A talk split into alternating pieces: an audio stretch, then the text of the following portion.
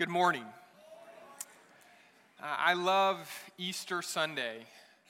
It always takes me back to my childhood, and suddenly I'm seven years old again, and I'm waking up way too early to get to the, the kitchen table to see what the Easter Bunny has left us, and much to my chagrin, he always left me a brand new itchy shirt uh, that I had to put on, and a clip-on tie, and, and pose for too many pictures before church and after church, and And it just went on and on. Suddenly, I'm I'm nine years old, and I'm chasing my sisters around the backyard with a Super Soaker water gun that I got one year, and then I got in really big trouble because the Easter Bunny gave me uh, this this water gun that I, I should have had my hands on before church. Uh, and then I'm I'm eleven years old, and I, I remember having moments of anticipation as my father's in the backyard carefully hiding all the eggs that as a family we had, had died together. And, and my dad took great pride in making egg hunts basically impossible.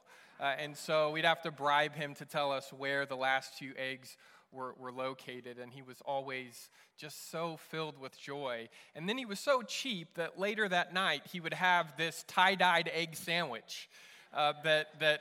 He, he he couldn't let those eggs go to waste, uh, and and I never could handle watching him have that Easter meal uh, in the evening. I, I know that all of us have memories of Easter, uh, and now as as a dad with two little girls of my own, I am reminded on this Sunday each year that there's there's nothing more beautiful to me in this world than my wife and my daughters wearing their brand new Easter dresses and being excited about this day. And and as we gather together here, all of us with our different backgrounds and memories and, and joys and expectations, we find that, that we know that we're not just here because of the Easter Bunny and baskets and, and new clothes. We're here for something deeper, something far more important than that. We're here dressed up at church together, many of us with our friends and family, and, and this is only going to be part of the day. This is only going to be part of the celebration. We are here because of our hope, our hope that in all situations, no matter how difficult or challenging or dark those situations may be, we believe that God is alive, that God is with us, that God carries us, that God is able to save us, that God is able to rescue us, that God is able to bring us new life. And of all the things I love about Easter Sunday, I love leaning into that resurrection hope most of all. And now I know, I know that for, for many people in this world, believing in the resurrection is not an easy thing to do at all. And more than that, I know that there's a handful of things that you pretty much have to believe before you're you're going to even try to believe in the resurrection.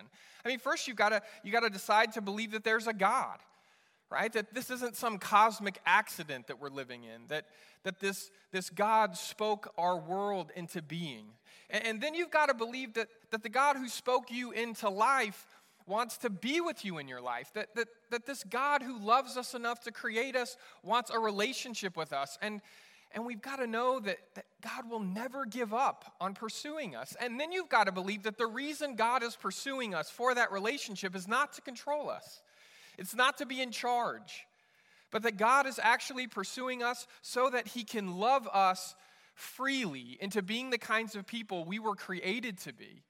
And then you've got to believe that this God sent his one and only Son to die for us, and not as some metaphor or some story or something that happened a long time ago, and maybe it's true and maybe it's not true, but that it really happened, and that when Jesus died on the cross, he really did set us free from the power of sin and death, and, and that, that then, and only then, are you starting to get close to be ready to wrestle with the question of if it really is the Creator's Son who was slain for us, lying lifeless in a tomb in the dark?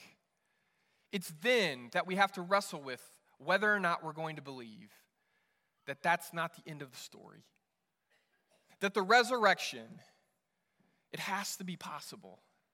And maybe more than just possible, we know that as people of faith, the resurrection is essential.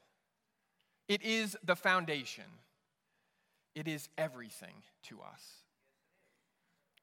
Years after Jesus lived and died and came back to life, a servant that all of us know by the name the Apostle Paul got an opportunity to preach a sermon where he talks about that essential piece of our faith, the foundation, the basic building blocks of what it means to be somebody who lives with hope. He got a chance to, to preach to some of the most influential people in the ancient world, people who lived in the city of Athens. And so I'm going to be reading that sermon. It's don't, don't worry, it's a brief sermon that, that Paul preaches. He's concise and to the point, but it is an amazing sermon, and I want us to listen to it together now. Acts chapter seventeen, starting in verse twenty-two, we find these words. Paul stood up in the middle of the council on Mars Hill and said, "People of Athens, I see that you are very religious in every way. And as I was walking through town and carefully observing your objects of worship, I even found an altar with this inscription, 'To an unknown God.' What you worship as unknown, I now proclaim to you. God, who made the world and everything in it, is Lord of heaven and earth. He doesn't live in temples made with human hands. Nor is God served by human hands as though he needed something, since he is the one who gives life, breath, and everything else. From one person, God created every human nation to live on the whole earth, having determined their appointed times and the boundaries of their lands. And God made the nations so they would seek him, perhaps even reach out to him and find him. And in fact, God isn't far away from any of us. In God, we live, move, and exist. And as some of your own poets have said, we are his offspring. Therefore, as God's offspring, we have no need to imagine that the divine being is like a gold, silver, or stone image made by human skill and thought. God overlooks ignorance of these things in times past, but now directs everyone everywhere to change their hearts and lives. This is because God has set a day when he intends to judge the world justly by a man he has appointed. God has given proof to this to everyone by raising him from the dead. When they heard about the resurrection from the dead, some began to ridicule Paul. However, others said, 'We'll hear from you about this again.'" Now, this is a masterful sermon.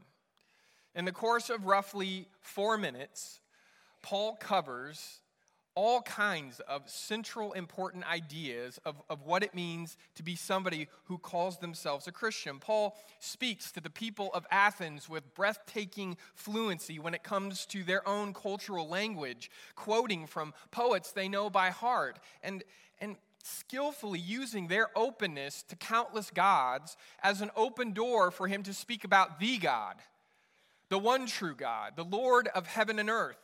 A God, it turns out, who isn't really interested in only being worshipped in buildings that we, we build for that purpose, but actually longs to be encountered by us in every single space of this earth, in every place on the face of this earth. Wherever we are, God wants to be with us. God wants us to recognize that he is with us.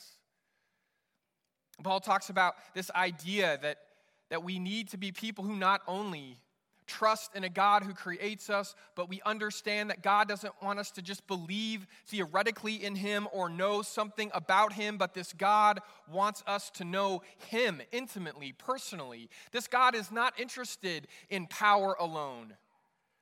This God is interested in you and in me and in sharing our life together. And then Paul talks about the fact that, that even though sometimes it may seem like this God is hard for us to encounter and hard for us to see, he says you're just not looking in the right places. You're not trying hard enough. If, if, if you'll just quiet yourself and if you'll open yourself up to what you already know is true, you'll find that this God that I'm talking about, this unknown God who you think you don't know, but he already knows you, he's as close to you as your own heart. It's a, it's a masterful sermon. It's amazing. And then Paul kind of messes it all up. He starts talking about somebody coming back from the dead. And, and Luke tells us it's right at that place, right? Where as a preacher, I'm, I'm outlining his sermon. I'm thinking, this is great. This is great. They're with you. They're with you. And then suddenly you start talking about the resurrection. You've only been talking to them for four minutes. Why would you rush that, Paul? Why do you bring something up that's that difficult for people to understand? Why, why mention something that's so hard so soon? And yet the more I have listened to Paul's sermon in Acts seventeen, the more I realize that maybe, just maybe, he knows a little bit more about preaching than I do. That he understands something. That even though it's in the moment that he, he mentions the resurrection that he loses a bunch of people in his audience. Not all of them, but a lot of them. And even though he doesn't take all the time that I might take through a multiple sermon series to try to develop all these different building blocks of faith that you need before you might be ready to, to take that leap of faith to say, yeah, I believe in the resurrection. Paul understands something. I think it's why just four minutes after he starts preaching, he's talking about somebody coming back from the dead. I think he knows that every single person who's ever lived long enough to lose somebody that they love as much as life itself, they need to hear the news that the end is not really the end. And they need to hear it now. Not later, but now. I'll, I'll never forget a conversation I had with a friend of mine uh, named Ben. He and his younger brother Adam had decided that they wanted to do mission work in uh, Uganda, Africa, and they were they were there working, and it was it was work that they knew they needed to give their life to, but it was it was difficult and it was challenging, and there were times that it was so frustrating that they were tempted to just kind of throw it all in and go home. But they they loved the people there, and and as much as they loved the people there, they loved feeling like they were a part of what God was doing in that part of the world. And so they fought through their discouragement and their frustration and their difficulties, and they stayed. But one afternoon, Ben receives a phone call that he will never forget. Adam had gone into town to pick up some supplies that they needed for the ministry that they were carrying out. There was a car accident, and a young man was thrown from the car, and he was dead. And the authorities believed it was Adam, but they needed Ben to come and identify his brother's body.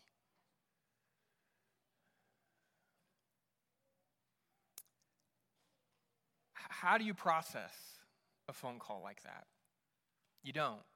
You go into shock. You, your heart goes numb. You you can't find your keys. You you can't get to your car. And then when you, you try to drive to the morgue, you can't you can't see because there's tears running down your face, and you have to pull over, and and then you have to pull yourself together and get back in the car and finally get to the morgue.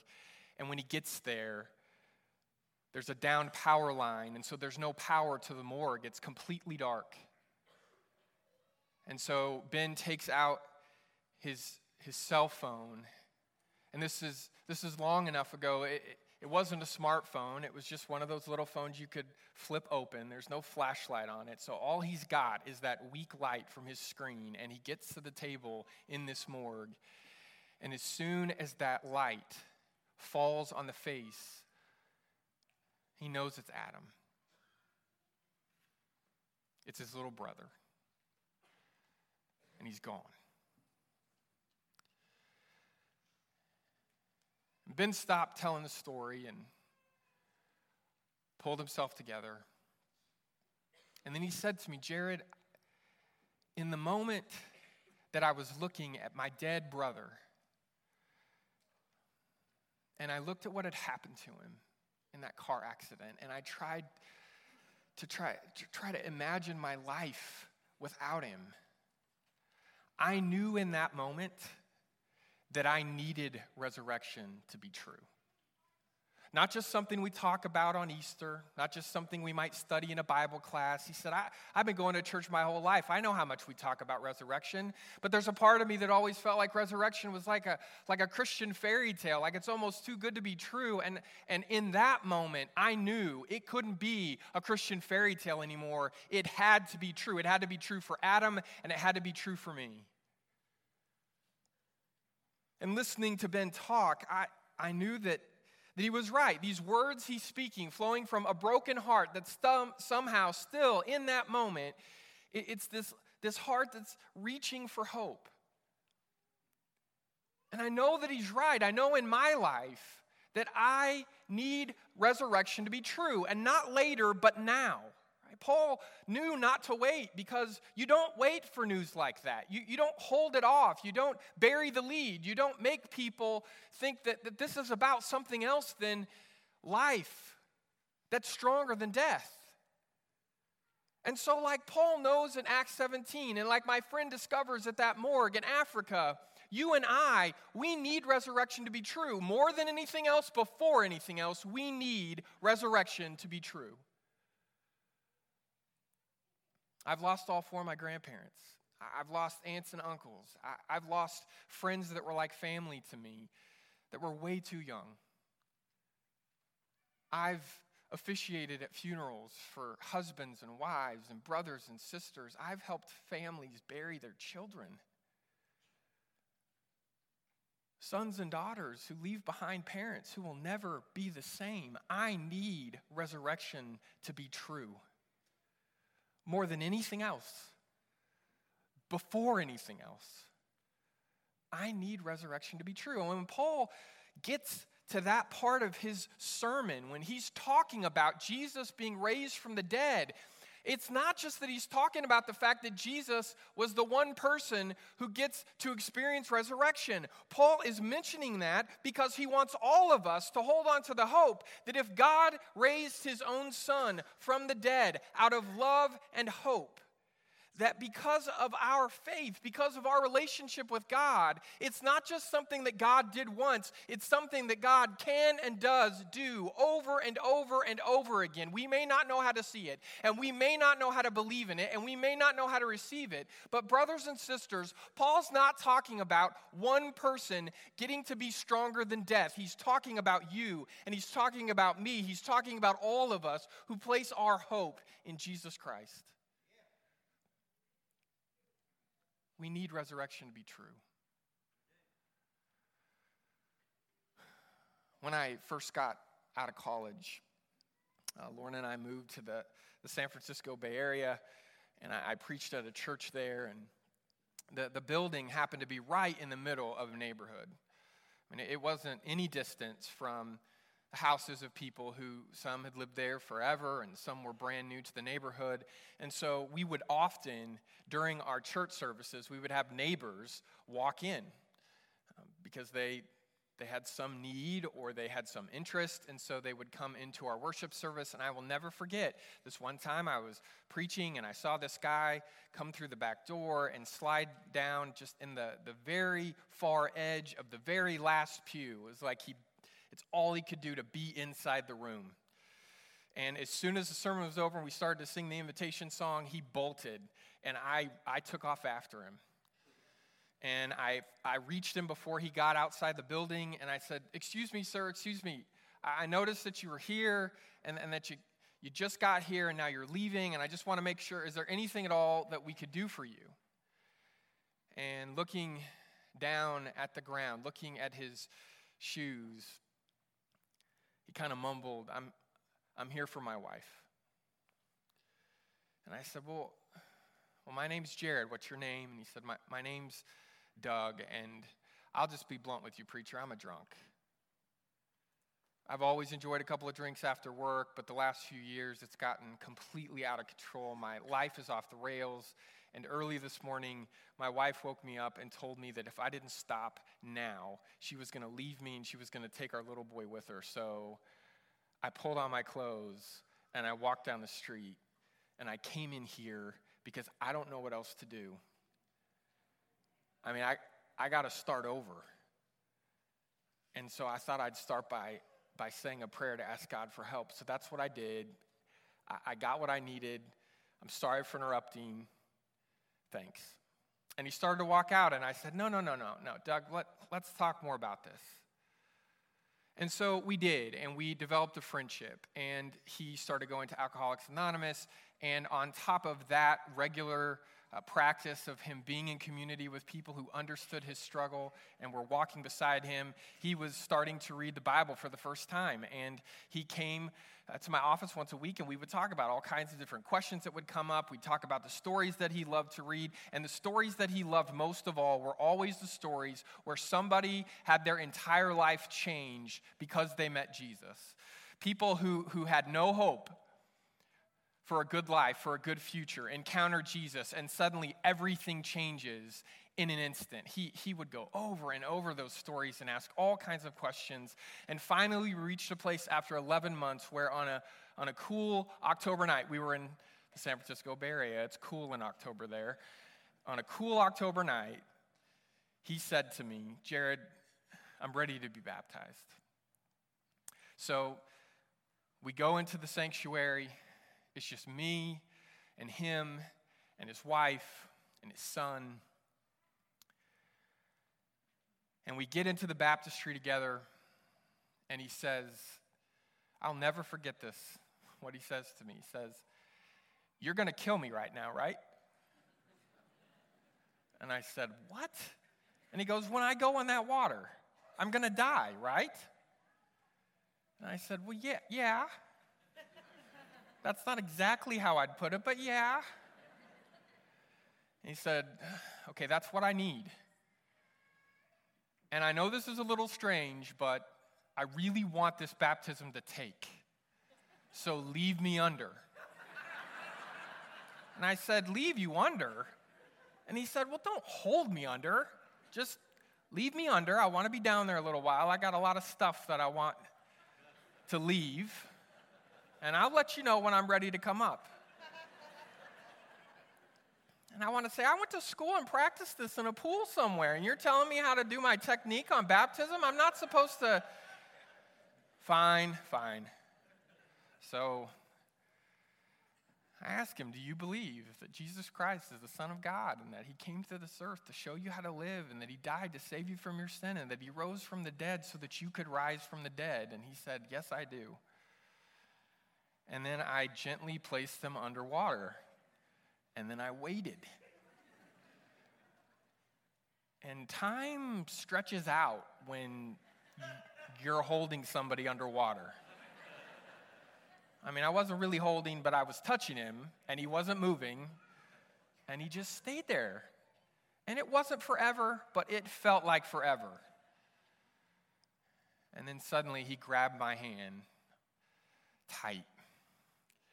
And I pulled Doug up out of that water. And as I hugged him, he said to me, "I can feel it. I'm not who I was. I'm new." Amen. We need resurrection to be true. More than anything else, before anything else, we need resurrection to be true. We need the hope that we will see the people we have loved and lost once again, alive and well and full of joy. And we need to believe that no matter what kinds of mistakes we feel like we've made, the kind of mess we, we might think that we've made of our life and of our relationships, that we can always start over, that we can always be made new. No matter what you've gone through this week or this month or this year, no matter what you've faced, no matter how much frustration or fear or difficulty that you have in your heart right now, I want you to know that our faith tells us that life is stronger than death. That life is stronger than death. It takes faith. It, it, it takes a leap of faith.